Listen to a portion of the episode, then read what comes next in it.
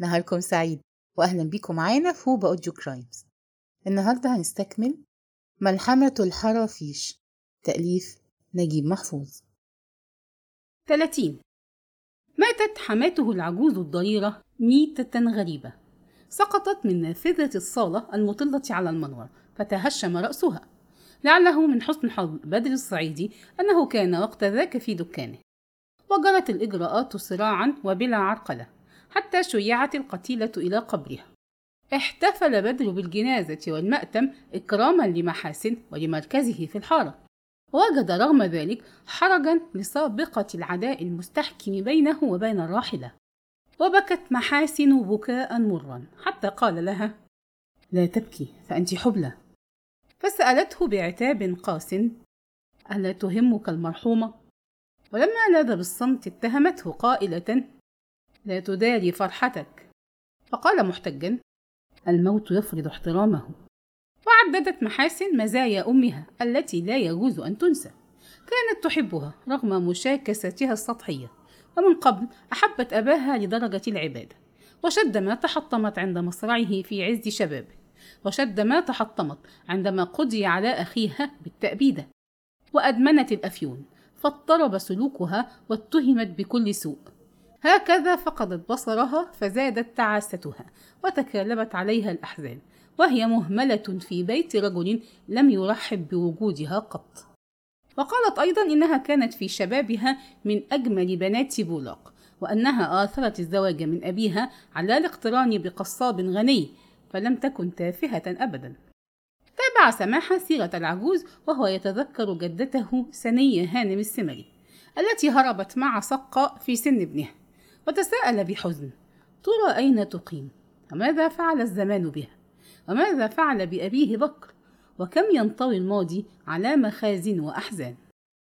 31 وجاء الصيف زافرا أنفاسه الحارة إنه يحب ضياءه لا يضيق بلفحاته ويستعذب أماسيه الرقيقة ويعشق الملوخية والبامية والبطيخة والشمام ويستبشر بالاستحمام كل شرق وأنجبت محاسن ذكرا وسر الرجل به سرورا فخورا. ود لا يسميه شمس الدين ولكنه خاف الاسم كأنما سيزيح عنه الأمان. فوافق على الاسم الذي اختارته محاسن رمانة اسم أبيها. وتضاعف نجاحه وثراؤه.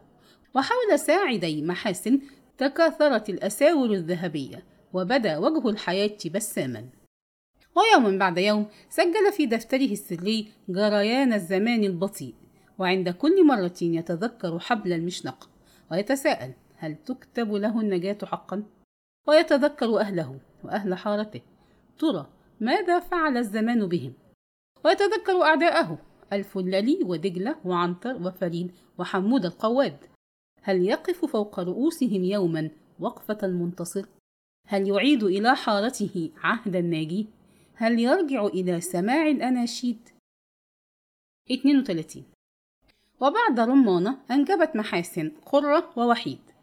استوى بدر وجيها من وجهاء الحارة ومحسنا من رجالها الطيبين. أصبحت له منزلة خاصة عند المساكين. ولم تتخلى محاسن عن عنايتها التقليدية بجمالها ونظافتها. لم تشغلها الأمومة عن الأنوثة وحب الحب.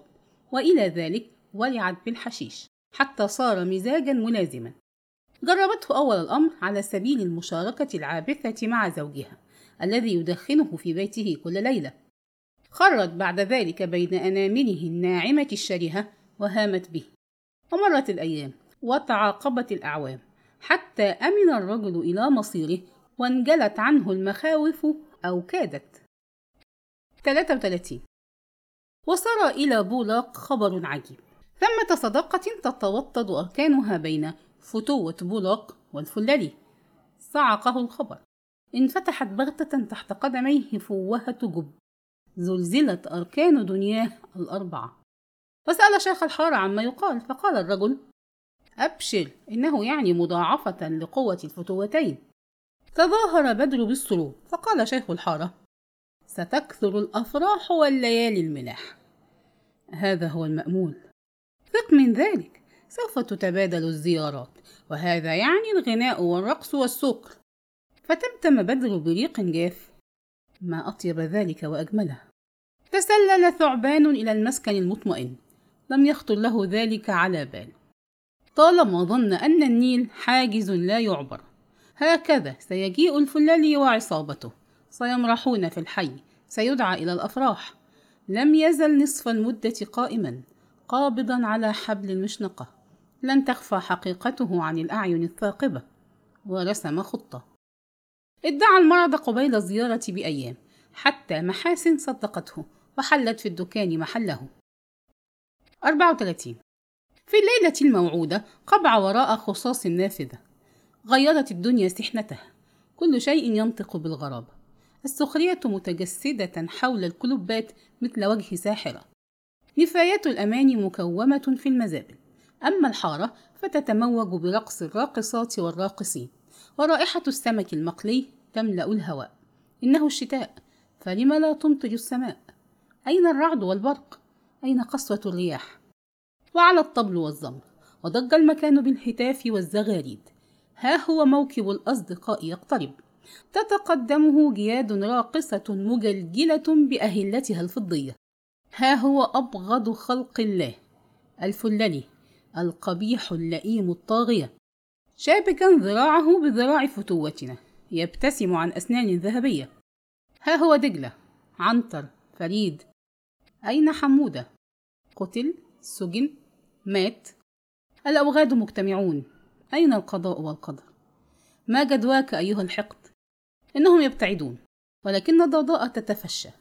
ليلة صاخبة معربدة مضمرة للعذابات المبهمة متوعدة بكل شر. حبل المشنقة يطوقها. الأحلام تختنق فيها. الأحبة محاسن ورمانة وقرة ووحيد يتحولون إلى أطياف. قد تتلاشى في أي لحظة. ويحل ظلام دامس. ويحل يأس قاتل. ويحل فراغ شامل. 35 رجع إلى دكانه مستقبلا التهاني. القبوع في البيت مفسدة للروح مثير للمخاوف مهول للأحزان.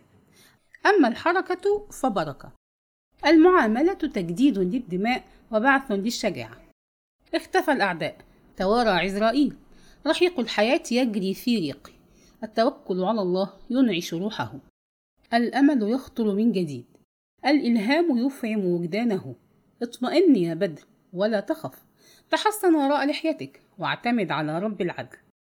واشتدت ارتباطاته الوجدانية بمحاسن ورمانة وقرة ووحيد بالطعام والشراب والعبادة والحياة حتى الشتاء وجد في سحبه شغفا طالب لكل شيء حتى أصوات الشتائم المتبادلة.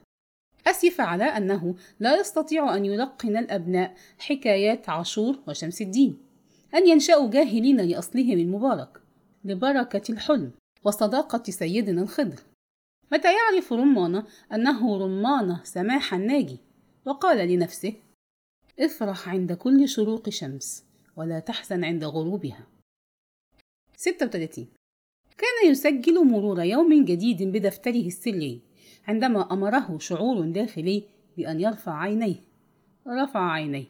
فرأى محمد توكل شيخ حارته الأصلية على بعد متر من دكانه. رآه يمر وهو يلقي نظرة عابرة. انخلع قلبه. اخترقه الفزع مثل بلطة. تلاشى كل شيء. هل رآه الرجل؟ هل تذكره؟ ولمحه عن بعد جالسا في دكان شيخ الحارة. يتحدثان ويتضاحكان. وتنظر عيناه كيفما اتفق. إنه الموت. شد ما يسعده أن يقدم خدمة للداخلية. شد ما يسعده أن يهنئ الفللي بالقبض عليه. لو عمي الرجل ما عرف هو الأمان بعد الساعة أصبحت بولاق مباحة للأعداء. وها هو خبر ينتشر أن محمد توكل يسعى إلى مصاهرة تاجر الخردة. لعله جاء في صحبة الفللي فقادته عيناه إلى زوجة جديدة. سوف يبسي من أهل بولاق بقدر ما هو من أهل الحسين. لم تعد بولاق بالمأوى الآمن. أجل لم تعد بولاق بالمأوى الآمن. وهنا نكون قد وصلنا إلى نهاية هذا الجزء من ملحمة الحرافيش وإلى لقاء قريب في الجزء القادم.